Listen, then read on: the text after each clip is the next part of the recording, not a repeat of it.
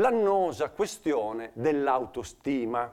Allora, voi avete saputo, insomma, che mio papà ha preso il premio Nobel, no?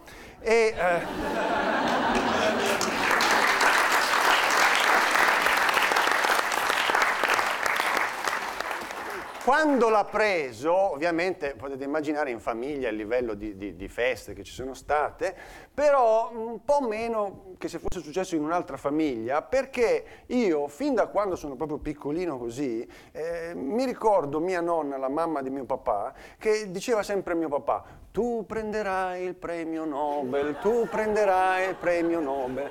Quando l'ha preso tutti abbiamo detto: cazzo, aveva ragione la nonna.